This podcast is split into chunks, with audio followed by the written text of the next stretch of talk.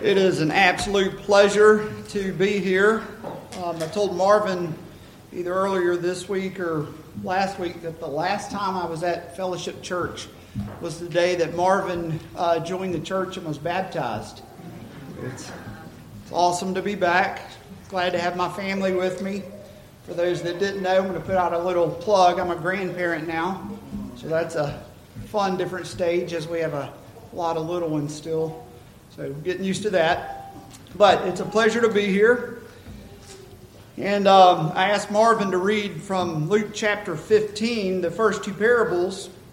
I'm going to speak from the third parable, and we will see how these, these three go together. But I'd like to ask you a, a couple of questions as we start. Have you ever felt that you are too dirty for God? I have. Have you ever felt that you are just a bit too far gone, that not even He could welcome you back? I thought that. But are you willing, when you see your filth, to run back to the open arms of Jesus? What's happening here in these parables is Jesus has sat down, and the publicans, the tax collectors, and the sinners are coming around him to hear his words. Now, Jesus has some hard sayings. These are some hard sayings for them to hear. They're being told by Jesus that they are sinners, that they are not good, that they are not worthy. But they keep coming back to him to hear. But what we see is that the Pharisees begin to loudly complain that Jesus is sitting with sinners. It angers them. These Pharisees are the ones who have held the law. They have walked righteous before the laws, so they believe. And it angers them that one who claims to be the Son of God, one who is at least a prophet, would, de- would, would uh, demean himself to sit with sinful people. They get angry about this. So there's two people, two groups of people in this story. One group is the Pharisees. So, as we go through this, I want you to think about what the Pharisees may be thinking through this message of Jesus Christ. But at the same time, there's a group of sinners who are sitting at his feet and listening. Two very different groups listening to the same message.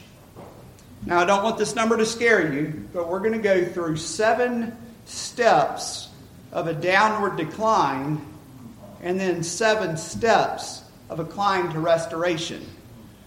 Now, I know 14 steps sounds like a lot on a Friday night. I promise you I'll get through them in less than an hour. The title of this message is Ruin and Restoration. Ruin and Restoration from Luke chapter 15, verses 11 through 32. So I'm not going to read this parable. I'd rather tell you the story of the parable of the prodigal son. It's one of the most common known parables that we have heard. I believe it's the longest parable of, of Jesus Christ. But he follows it up with these two other parables that were just uh, read about the joy of something being restored. So Jesus tells them that there is a certain man who has two sons. The younger son wants his inheritance.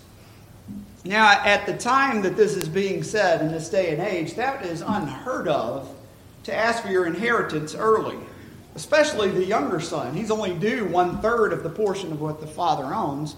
The older son gets two thirds of the portion. But this son wants his, inherit- his inheritance, and he wants it right now. So the father gives him his inheritance.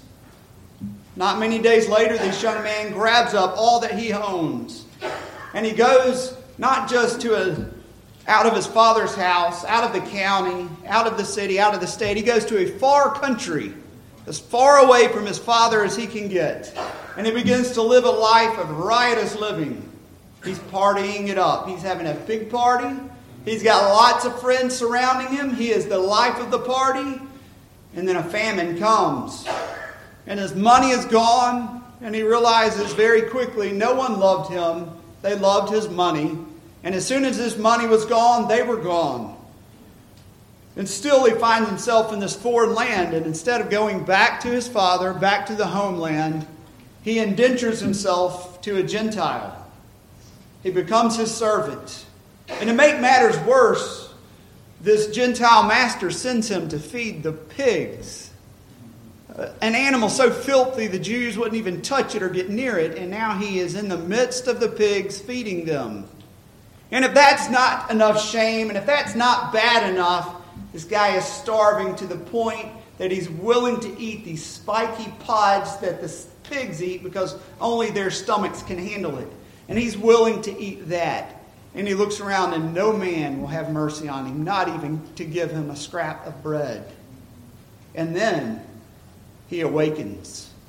And he looks around and he sees that I am in a pigsty, willing to eat pig's food, indentured to a Gentile in a faraway country when my father has servants who are well fed and well housed, I'm going to get up and go back to my father.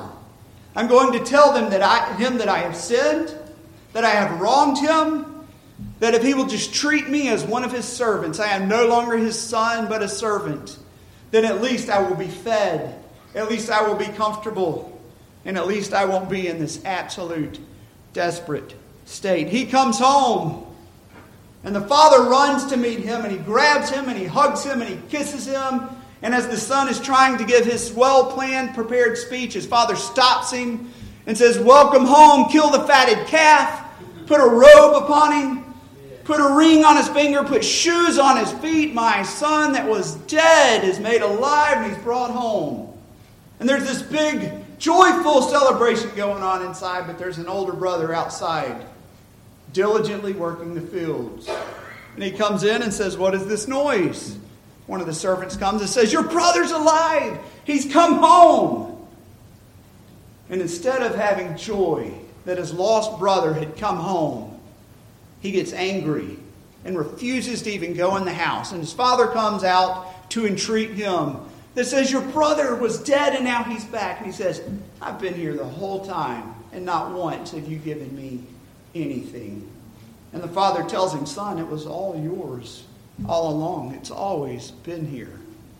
But your brother who was once dead is now brought back. He was lost and now he is found. So, what we see in this story is a young man who goes on a life of ruin. So, let's look at the seven steps of ruin that this young man goes through.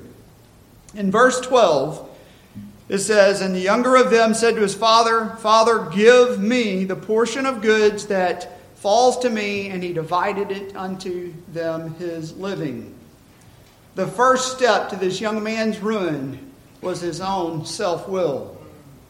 It was something that he wanted. What was best for me at the time? Not what's best for my father's farm. Not what's best for my father, what's not, not what's best for my brother, not what's best for all the servants, all the people that depended on them. What is best for me? He's telling them, Father, you owe me something. You owe me a third of that inheritance. I deserve it. And I deserve it now. This is a shocking request because his father's still alive. The inheritance, com- the inheritance comes upon the passing of the father. And the double portion would go to the older son, and the single portion would go to the younger son. But he's telling his father while he's still alive, Dad, I want what you can give me. I want what you owe me, and I want it now. In essence, he's saying, Dad, I don't care about you, and I wish you were dead. You mean nothing to me, Father. Not a thing. I'm not willing to wait until you pass in old age in peace to get what's coming to me. I don't care about you, Father. I care about everything that you can give me. And that's as good as you are to me. This is a shocking request to ask. But what does the Father do?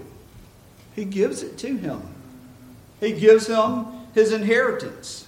So his first step of decline is not seeing the good of his Father the good of the whole of the family, the good of the farm, the ranch, whatever it may be. It is all about what I want now, his own self will. Step number two to his decline, to ruin, is in verse 13. And not many days after, the young son gathered all together. Selfishness is his second step. He gathered everything and took off. Now, not only did he just take a third of the farm from his father and his brother, but he himself left, so he's not there to labor anymore either. Complete selfishness. You know what, Dad? I hate you so much that I'm going to not just take my inheritance, take the money that you owe me, but I'm also going to leave. I'm going to leave this farm. I'm going to leave my brother. I'm going to leave you. I'm going to leave the servants because I don't care about any of it because it's not what's best for me. What I want is to live the good life. What I want is to experience life. I want to go do the things that please me the most. I've heard all the warnings, Dad. I've heard all the warnings, church. I know them. But you really don't know what's best for me. I know what's best for me. I know my own heart. I know what I need. I've heard those scriptures. I've heard the preaching and the sermons. That's all good and great for y'all. But I know what I need. So I'm going to take everything I own and I'm leaving. Complete selfishness. His only thought is for himself. Step three, again in verse 13. And he took his journey into a far country. Step three to this downward path of ruin is separation. Separation. He went far away. Now remember who Jesus is talking to. He's speaking to the Jews, he's speaking to the Pharisees, the tax collectors and sinners, but they're all Jews that he's speaking to here at this moment.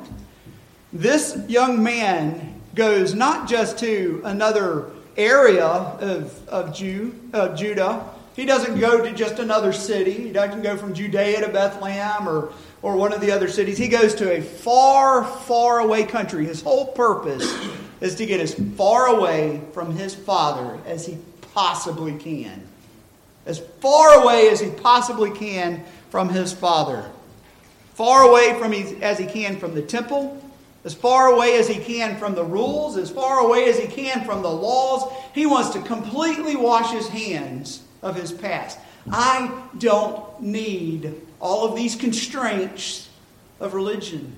I don't need all of these constraints that the church brings in. I don't need the church looking over my shoulder.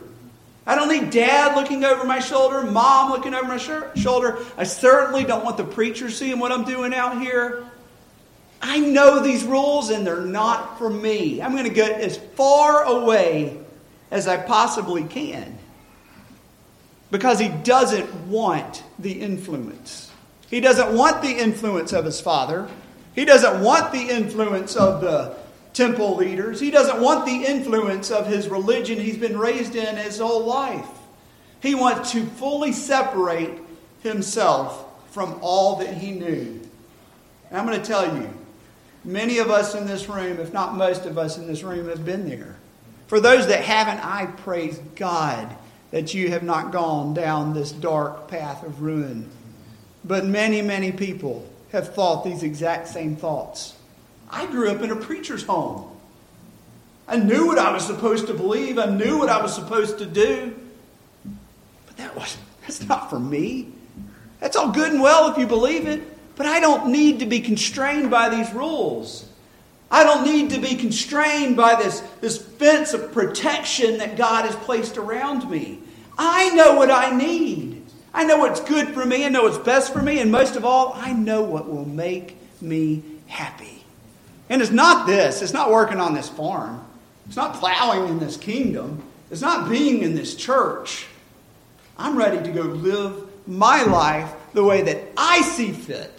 Not the way that Father sees fit, not the way that the church sees fit, not the way that the brothers and sisters I've grown up around with see fit, not the way that the church sees fit, the way that I see fit. The only way to do that is for me to get as far away from all of it as I possibly can. So he completely separates himself to a far, far country. Step four is also in verse 13. And after he'd gotten to that far country, there he wasted his substance with riotous living. Step four of this path to ruin is sensuality. He wasted his possessions. Now, the word that is used here for wasted is the same word that they use for when they throw the wheat up in the air to separate the chaff from the wheat, is to disperse. He is literally taking his money and just throwing it in the air. I'm a free man. I'm free. I'm free. Dad and mom aren't telling me what to do. The church isn't looking over my shoulder. The preacher's not looking at me during the Sunday morning when he's preaching. I am free. I'm going to live this up. So he literally just wastes everything that his family has worked hard for. It's a third of the farm he just took away, and he is going to just live it up on his own selfish, self willed desire, as separated as he possibly can be, so that no one can come and tell him what he's doing is wrong. Nobody knows me here. I am going to live my life the way that I want it. Nobody can tell me. Nobody can tell me no. Nobody can come and correct me. Nobody's going to see what I'm doing. They didn't have Facebook back there in those days, so it's a little harder. Sometimes everybody sees now. But nobody could see what he was doing. And it was perfect for him. But it wasn't just wasting his money, he was doing this in riotous living. So now, as he not only separated himself, he knows what's right and wrong. He has been taught, he has been raised, but he knows what he's about to do is contrary to everything that he has been taught. And he goes about in a life of debauchery. He's hiring prostitutes, they're getting drunk, and he is just simply spending his money. This guy is the literal life of the party. He has got it all. This foreign guy comes in from some other place with just bags of money. It's like, hey, who wants to go with me? Let's go. Nah, no, that's it. Everybody swarms around him. That's the guy to be around. Bags of money, literally, and he's throwing it in the air. Let's go. Hey, I, I've got a friend I want you to meet. Can you host a party? Sure, not a problem. Hey, we're going to have a get together. Do you want to host it? Not a problem. I got money coming out of my ears. Let's live this up. I love it. So he's living this life of complete sensuality. Remember, he knows what he's doing is wrong. He knows this is contrary to the way he was raised. He knows this is contrary to the laws of God. Not just mom and daddy's rules and I'm free from their house. He knows what he is doing is contrary to the very laws of God. And still willingly, he lives this life of complete debauchery, riotous living. Nobody to tell me no. And he is the life of the party because he has the money. Not because of who he is. They couldn't give a hoot who this guy was. They didn't know him. Some foreign guy comes in with a bunch of money spending it. I'm going to take advantage of that. And then in verse 14, and when he had spent it all, now that's bad enough. He just spent a third of this farm's fortune. A third of it. He had spent it all a famine comes into the land. There's no food all of a sudden. There's no water. There's no rain. The crops aren't growing. And this man is all of a sudden out of money. His fifth step to this spiritual ruin is his spiritual destitution. He is now spiritually destitute. His spirit is brought low. He began to be in want. That means he had nothing. He was lacking everything. This is as low as he can go. His money's gone, his friends are gone. Now we're all thinking, man, we all know the right thing to do. Go back, go home. Dad, I'm sorry. Can you take me back in? But he is so angry and so despising of his father that even in his lowest state, he is spiritually destitute and has no love for the Father. So I've got nothing. I'm starving. Every single one of my friends has abandoned me because they weren't really my friends. I find out now they didn't care anything about me, just the fun life I was giving them. I've got nothing. This man is at the very bottom, and yet he still hates his father so much that he's willing to stay and be completely spiritually destitute without God and his, in his life. Not even God knows what's best for me. I'm not going to go back to Him. I'm going to figure this out on my own. And the scripture may have been telling me no this whole time. The church may have been telling me no this whole time, and I'm not going to go back and prove them right. I'm just not going to do it. Because my self will, my selfishness, and my pride is too great to go back to what I hated so much, to what I ran from, and let them tell me that they were right and I was wrong. Not going to do it. I've got no one because I need no one. Yes, I'm at the pits, I'm at the bottom, but I don't even need God. I'm not even going to call out to Him in my most desperate time because I don't need Him. I'm a man of my own making. I know what is right for me. I know what my heart needs, what my heart desires. I refuse to go ask God for it because He wants to put me on some path I care nothing for. He wants me to go back to a father that I absolutely despise. And on top of that, I would be shamed. Not for me. So he's spiritually destitute. Even in his lowest state, he has no stomach for God. No heart for God, no taste for God, no desire for God. So when he think he can't get any lower, remember, we're speaking to the Jews here, a group of Pharisees, a group of tax collectors and sinners, but Jews, if that wasn't bad enough, this is as bad as it gets.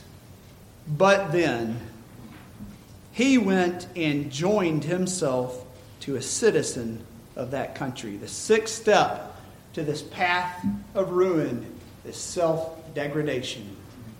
He is degrading himself, bringing himself into a shameful position. Instead of finding someone from his own land, he doesn't even go cross back over the border to his own land and say, Hey, I'm a Jew. I ran away from home. I've lost everything. Can I work here on your farm? He doesn't even do that. He refuses. He hates it so much that he won't even go back to the country. So he indentures himself as a servant to a Gentile. Man, hadn't the Jews had enough of that? They spent 400 years in slavery in Egypt. Now Rome is bearing over them. I'm not going back. I'm not going back to God. I'm not going back to my father. I would rather be the slave of a Gentile than go back to God. I would rather be the servant of those we hate than go back to my Father. I have no taste for that. So he joined himself as a servant to a Gentile. Now that's bad. Can it get worse? It gets worse. Much, much worse. That man from the other country that he's now working for sends him out to work on his farm. You're a good farmhand? Great. I have pigs I want you to feed. Oh, we just crossed a major line here. Those are unclean animals. We can't be around them. We can't touch them. They stink, for one, but God said we're not supposed to. But this guy doesn't care anything about God's law, and much more, he cares more about his pride. Now, it sounds crazy to say a guy that is hungry and is going to go feed pigs is prideful. But that's exactly why he's feeding pigs right now. It's because he is too proud to go home and admit, I need you, Father. I need you. Now, at this point in the story, I can imagine that the Pharisees are absolutely loving this. oh, man. Scribes, I mean, the uh, tax collectors and sinners over there. That's you. Feeding pigs. Not us. Whew. I hope y'all feel really low right now. Sinners and tax collectors are over here, and you know how they're feeling? Really low right now. Because they identify with something. I have not loved God nor have I loved his law, nor have I loved his people. The Pharisees over here, we love God, we love his law. We stayed home near the temple. The sinners are sitting over here realizing that their story is being told to them. That's a low feeling to realize for someone to tell you just how low that you've really, really gone. Now that's bad. He's now feeding the pigs. But it gets worse. How can it get worse than the Jew that is starving and in bondage to a Gentile is sent to feed the pigs? This guy's got nothing to eat. He is so hungry. No one will give him a morsel of bread. He is so hungry, he is willing to eat the food of the unclean pigs. Now, these pods are from a carob tree, and they're these spiky, prickly, hard to eat pods. And the reason that they fed them to pigs is because pigs' stomachs can handle anything. A pig's stomach can digest anything it eats except for teeth. That's a really, really strong stomach. This guy is so hungry that he's willing to eat a spiky, probably horribly tasting, probably horrible to digest pod because he is starving. This guy is completely self degraded himself. He has brought himself to the worst possible state that he could be in. But even more than that, number seven, he is spiritually starved. Spiritually starved. In verse 15, and he went and he joined himself to the citizen of that country, and he sent him into the fields to feed the swine. Now, if he had been in a spiritual state of mind, he would have known to have stopped. All of those seven steps, if he had had a spiritual mind, a mind, a heart after God, he would have stopped and started walking back the other way. But he willingly went down each step of decline into the pits of despair. He is completely void at this point. He has nothing left in his tank. He's done. He's feeling the shame at this point. He's at the lowest he could possibly be. The lowest he could possibly be. Nobody's going to help me. I know life is bad, but I don't want to go back still. I won't be in subjection to all of those rules. What is the church? Why do they have the right to tell me what's right and wrong? Who is that preacher to stand up there and tell me what's right and wrong? He's a sinner too. How can they judge me? I won't go back. And then he finds himself at the absolute bottom of a valley. Have you been there? Have you walked those steps down knowing that it's leading to destruction, and yet you willingly put one step forward after the other down those steps of ruin because of your pride, because of your self will, because of your selfishness, because of your disdain for what is holy. He's at the bottom of this valley. Now I want you to picture over here, you've got these seven steps coming down. And right here is where he's at. The valley doesn't get any deeper. You can't even dig deeper. He's at the bottom. It's just rock there. But then something happens to this man. And he looks over and he sees steps on the other side of that valley going up. This is the path to restoration. Seven steps to, rep- to restoration. He's gone down into the bottom can't get any further down. He's spiritually void, he's empty. And then in verse 17 it says, And when he came to himself, this man was bankrupt. He was emotionally, spiritually bankrupt. He was hungry. And he woke up. He saw that light bulb click because God pricked him mightily.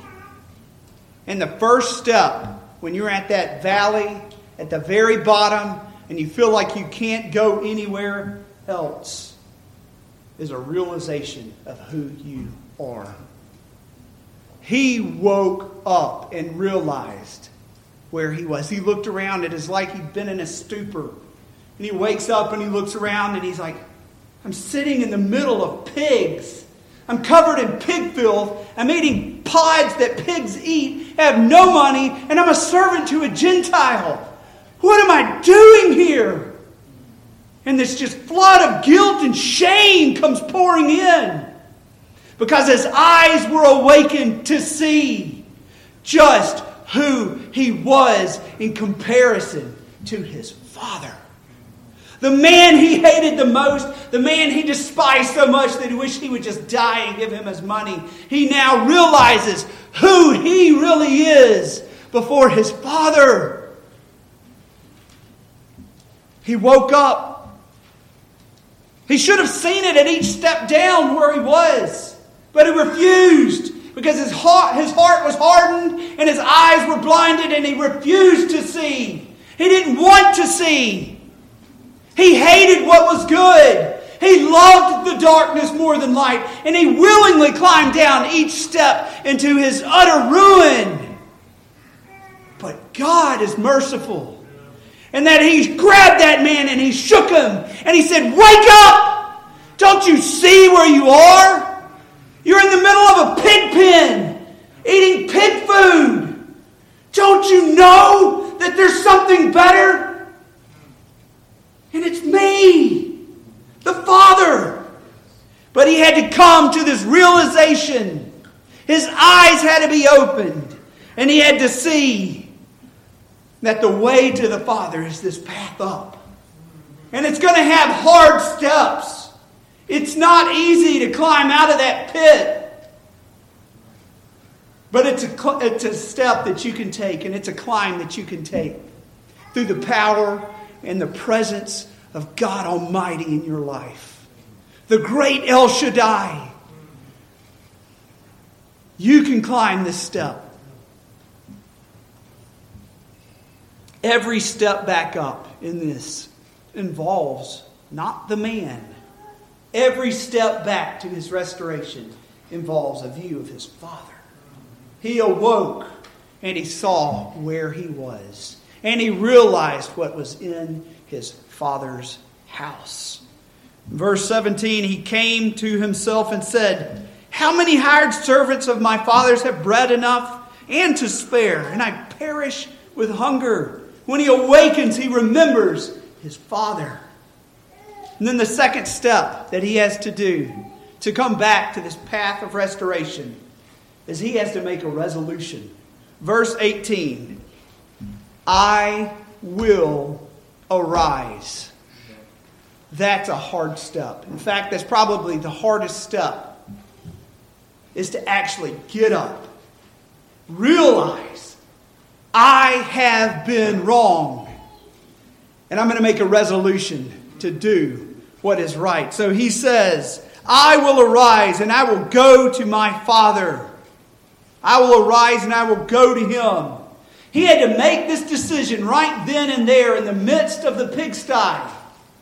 He had to tell himself, I have nowhere else to go. I can't go back out to this foreign land. No one loves me. I have no money. But he also realized that they never loved him and they never cared for him.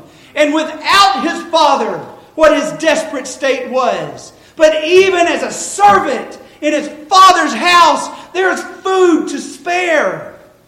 But he had to make a resolution. Brothers and sisters, if you're in here tonight and you find yourself at those bottom steps, realize that it is hard, but you can arise.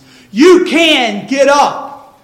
Because when God Almighty is holding your hands, it's not you pulling yourself up by the rope. It is Him reaching down into the fifth of that filth of that pigsty and lifting you up by His hand and by His might and holding you firm. And you must know that He will never let me go. Even though my hands are muddy with the muck of pigs, He will hold me fast.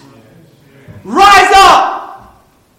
Rise up and be resolved to change. Don't awaken and say, I know I'm at the bottom, but I don't know where to go. Yes, you do. You have a Father who wants you, who loves you. You can arise and you can go to Him.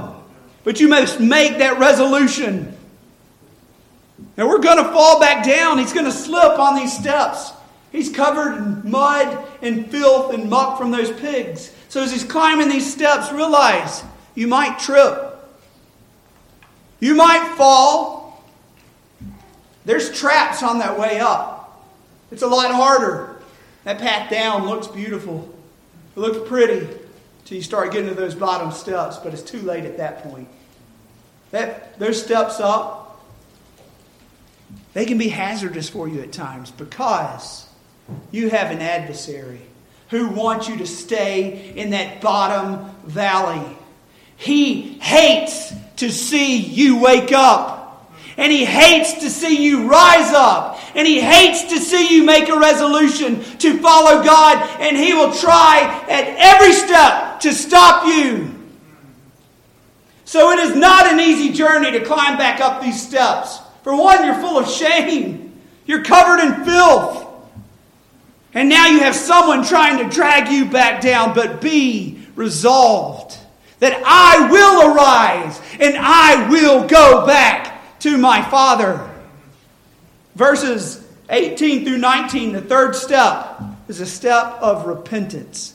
You can't just awaken to see where you're at and say, you know what? It was just better there. I'm just going to go back there for now.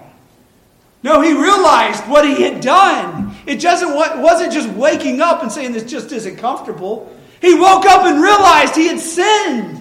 He realized he was at the bottom and he realized he had a loving father and that he had sinned against him. So, this next step is repentance. He says, I will arise and go to my father. And I will say to him, Father, I have sinned against heaven and before thee, and I am no more worthy to be called thy son. Make me as one of thy hired servants. That shows where his pride is now gone. That pride has gone out the window. I just want to go back to him. And I'm not even worthy to go back to him. I don't even know if he'll take me back. I wouldn't take me back. Father, just, just put me out in the barn. Just let me live there. I know I have food. I know I have uh, clothing. I know I have shelter. But just take me back because I'm a sinner. I'm a sinner.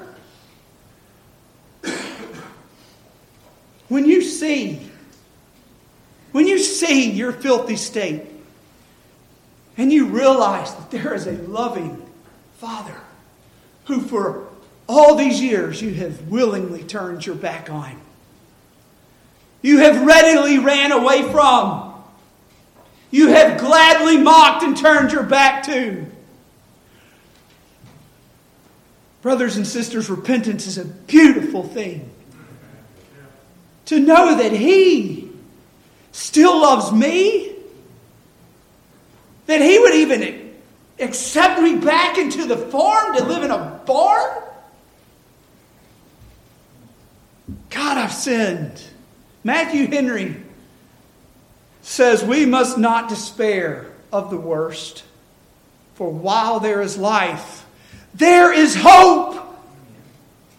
The grace of God can soften the hardest heart and give a happy turn to the strongest stream of corruption. There is no heart too hard that God cannot soften it. There is no pit too low that God will not readily and willingly and lovingly reach down into and get his hand into that filth and bring you up. He wants to grab you from that, and he will have his own. He's not scared of how far you've gone. You are not outside of his reach.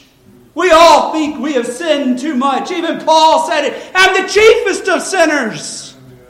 I've been there. I've been there. God, why? Why would you ever, ever even turn your eyes towards me? I'm not worthy to look upon. And God says, You are mine. You are mine. There is nothing He cannot change. He can change you. And if you know someone if you have loved ones in your family, children in your family, parents, brothers, and sisters that you think are too far gone. Know that they are not too far, far gone for your Savior because you weren't too far gone for your Savior. If He can grab you, He can grab anyone. No one is outside of His reach. But we have to realize that we need Him to reach down and grab us up and live in repentance. Step four of our climb back to restoration.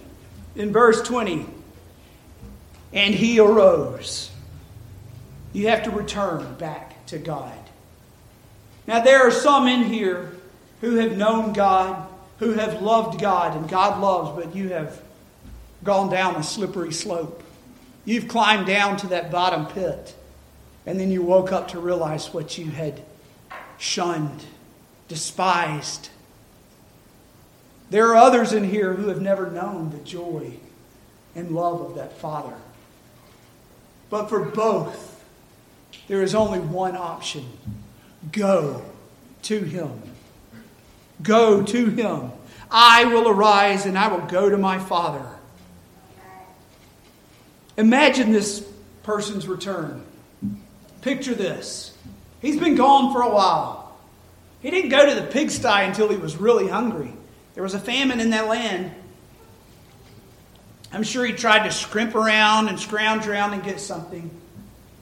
But he hadn't had money in a while, hadn't bathed in a while. He goes to this farm and he's been living with pigs. Now, I don't know who all's been around pigs, but they're nasty. Pigsty is gross. It is muddy. It stinks like crazy. And it's just, it's just mush. It's, it's gross. Well, this guy's been living in it. And he wakes up, realizes what he's in, and he arises and he goes. So think of this man. This is a hard walk.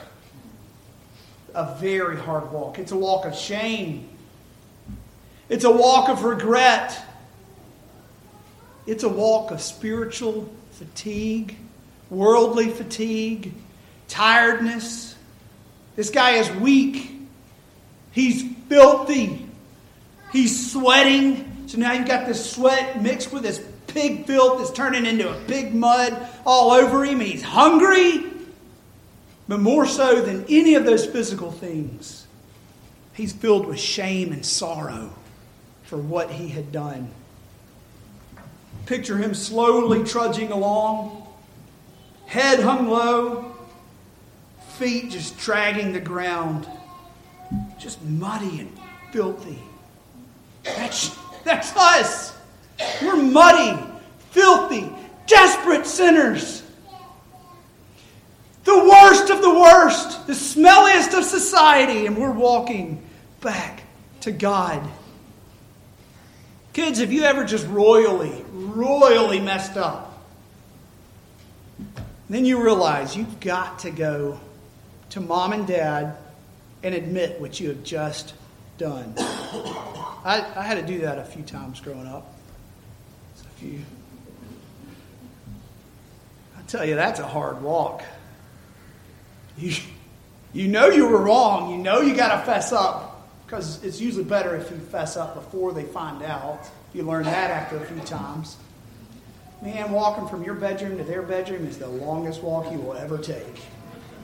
Oh, Lord help me. That's what this guy's doing. He had just rejected his father. This was not a short walk. Imagine that burden that he's carrying. You read Pilgrim's Progress? This is Pilgrim just trying to find Celestial City. He's dirty from that trip. He's been beat up. He's been in prison. Now he's got this massive burden on his back, and he is just trudging along under the weight of it. Now, this is where the Pharisees say, Oh, yeah, the story's getting good. I cannot wait to hear what his dad says to him when he tries to come back. He is going to rake him over the coals. He's going to publicly shame him in front of everyone. In fact, he's probably just going to kick him right back out because he took his inheritance. I can't wait for this. And the older brother, the look on his face is just going to be gold. Can't wait for this. But then you realize that there's a group of tax collectors and sinners that are sitting over here weeping, knowing that's my walk of shame. That is my walk of filth, my walk of regret. But now I have this repentance pricking my heart. And I'm feeling overcome with this flood of emotions that I must go to my Father. And then, step five in verse 20. Step five in our path to restoration is reconciliation. Now, he has prepared this speech. Father, I have sinned against you in heaven. I have sinned. I'm not worthy to be called your son. Just take me in as a hired servant. Your servants have food. I'll be happy to do that for you. So he's preparing this speech. Now we see that there's a father. Now I want you to picture they've got this big farm. It's pretty. Got a really, really long driveway because it's up on the mountain. Dad's sitting out having his morning coffee. Beautiful sunrise coming over. He can see everything coming from miles away. He kind of looks, he sees, man, who is that beggar coming through my gate? He sits there and he sips his coffee. He realizes, the boy has returned. Come on, keep walking. I'm going to stand here and drink my coffee. Come on, have your walk of shame. Keep coming along. I'm not coming to you, you're coming to me. You better have a good story. You better have a good apology because I'm going to sit here and drink my coffee at this nice house you abandoned and see what kind of apology you can muster. Not this Father, because He is a good, good Father. This Father gets up and He runs to meet His Son. He doesn't look at Him with shame and He doesn't despise Him. He doesn't look at him with anger. He runs to his son. Now, this is a son who is covered in filth and the stench of pig. And he's running, and his son sees his dad running. He's like, oh man, I don't know. Dad, I sinned. I'm sorry, I'm sinned. Before he can even finish his long prepared speech, his father grabs him in his arms and he kisses his filthy face. And he loves him. And he says, You are mine. You were lost and you were dead and you are mine. Amen. Hallelujah that we have a loving Father. Because as an earthly father, I might have stood on that porch with my cup of coffee and waited for that long, shameful walk. But not my God, not my Father. He is a good, good Father. He is a loving Father. And He welcomes you in with open arms, as filthy as you are, because you know what that son couldn't do. I'm going to stop in the creek real quick and wash myself off and get clean enough for Father to love me. You will never be clean enough. You will never be good enough. You will never wash the stench away. Only the blood of Jesus Christ can wash you whiter than snow. And this father runs to him and he reconciles with his son. The Pharisees at this, at this moment are saying, Jesus, what are you? You just run the story. What are you doing? And this, this tax collectors and the sinners are rejoicing. Praise God for the Father that He would take me, that He would welcome me, that He would love me, that He would hug me and kiss my filthy face. Even me. Yes, even me. Can you imagine the shock and the shame of that son mingled with shock and joy? He doesn't even know what to think here. He, he prepared the speech and he didn't even get to finish it. And his father welcomes his, him in. Have you been there? Where you just felt at your dirtiest and you felt the love of God envelop you and say, You are mine. You are mine. You belong to me. And no matter where you have been, no matter what paths you have been on, you are my son, and I will always love you. And then there is renewal. In verse 22, there's a renewal. He tells his servants, Bring forth the best robe, put it on him, put a ring on his hand, and shoes on his feet. He made him clean. He clothed him in the best garments. He restored and reclothed his son to a status. Each of these has meaning. The robe of cleanliness. The father was washing him and putting on him a new robe. The ring of status. Only the heirs wore the ring, or the father wore the ring. And he's saying, Place my ring upon his finger because he is my heir. He is my son. And the shoes because he cares for him. Those bloodied, worn feet. The father cares for your littlest needs. Not only will he wash you clean, not only does he restore you and make you an heir, but he cares for you. And then, number seven, this last step of a wonderful restoration is rejoicing. In verses 23 and 24, and he says, Bring the fatted calf, kill it, let us eat and be merry. For my son was dead and he's alive, he was lost and he's found. And they began to be merry. He's been from the pits to the peak. I've been there.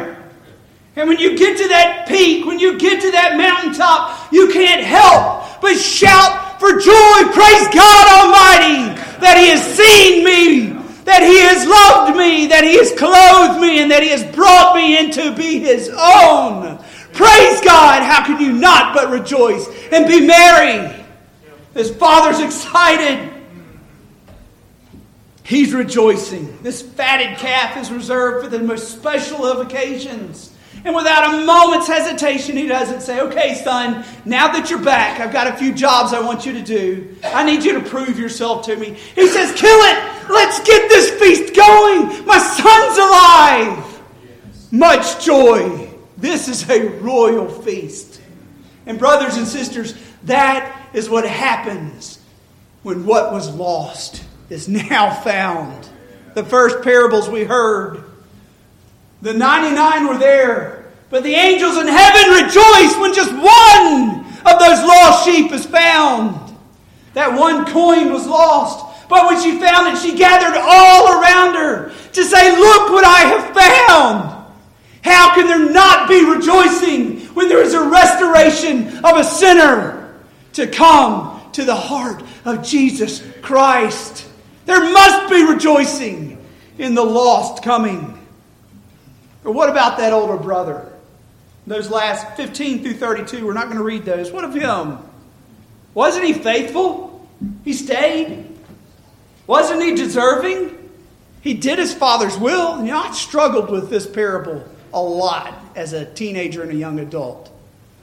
Till I realized that it wasn't about what this Pharisee was doing at all. It was all about his heart. The older son represents the Pharisees here, and they may have stayed close to the temple, to the Father's house, but in a hypocritical sense, were they there? They never were there for their love of the Father. The older son never stayed because he loved his father. He only stayed because of what the father would give him. He only stayed because of status. That's the Pharisees. They knew the scriptures. Of all people, they should have known what was going on. They stayed faithful to the temple, but they had no love for the God of the temple. Their only love was the status they had when they walked the streets and their phylacteries were longer and they had their scriptures upon their head and they were greeted in the gates as Rabbi, Rabbi. That was their whole desire. And that is the Son. He has no love for that Father, only love for his status as the heir these Pharisees had ready access. They had the scriptures. They had all of the prophecies. They should have been the ones declaring, This is the Messiah that came. But out of their pride And out of their disdain for the Father, the same disdain that the younger son once had, they refused to acknowledge Jesus Christ as their Father. The son was angry. What in the world is this feast going on out there? He calls a servant to him. The servant tells him, Your brother's back. Man, he got mad. I'm not going in. If, if you're going to accept tax collectors and sinners, I don't want any part of it. I'm not going in. He's dirty. Don't want any part of that. And the Father comes out to him, as Jesus Christ did often with the Pharisees. And he says, Come on in. Come on in. This home is still yours. Come on. The son says, I stayed this whole time. You never gave me anything. Son, it was always yours. Those prophecies were always for you. You Pharisees of anyone should have known. All of this was here for you to know. But the older brother hated the younger brother so much that he wouldn't even say, You're giving this feast for my brother. He says, You're giving this feast for your son. He, don't, he won't even call him his brother because he hates him that much. And that's the way the Pharisees looked at these tax collectors and sinners. I hate them. These are the Jews. These are the Jews. They should be rejoicing that there's more Jews coming to the knowledge. But you're of the wrong type. You're not worthy of me. No view of the Father. You're not worthy of me. But the younger son sees who he is before the Father completely desperate, completely needy.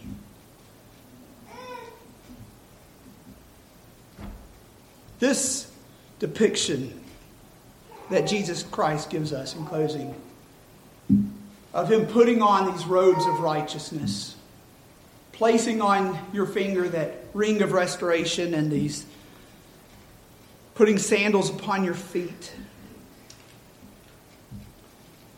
It's not for the material benefits that we gain from the Father. That's not why the Son came back. He came back because he loved his Father.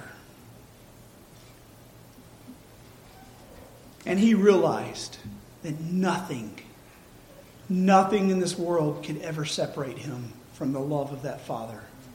Not even the stench of the pigs. What does Romans chapter 8, verses 35 through the end tell us? Nothing will separate you from the love of the Father. Famine, peril, nakedness, death, nothing will take you from His love when you're His own. Nothing. But it took this son to get to the bottom, to the filthiest place that he could be, to realize that his father still loved him. God created us to live in a loving relationship with him. Nothing can take you from that loving relationship of a loving father. If you're struggling today, return. If you've never followed Christ, get up and rise and follow him. But do not do not stay down in the filth of the pigsty. Acknowledge who you are before a righteous and a holy God. And when you run to Him, He will embrace you in His arms.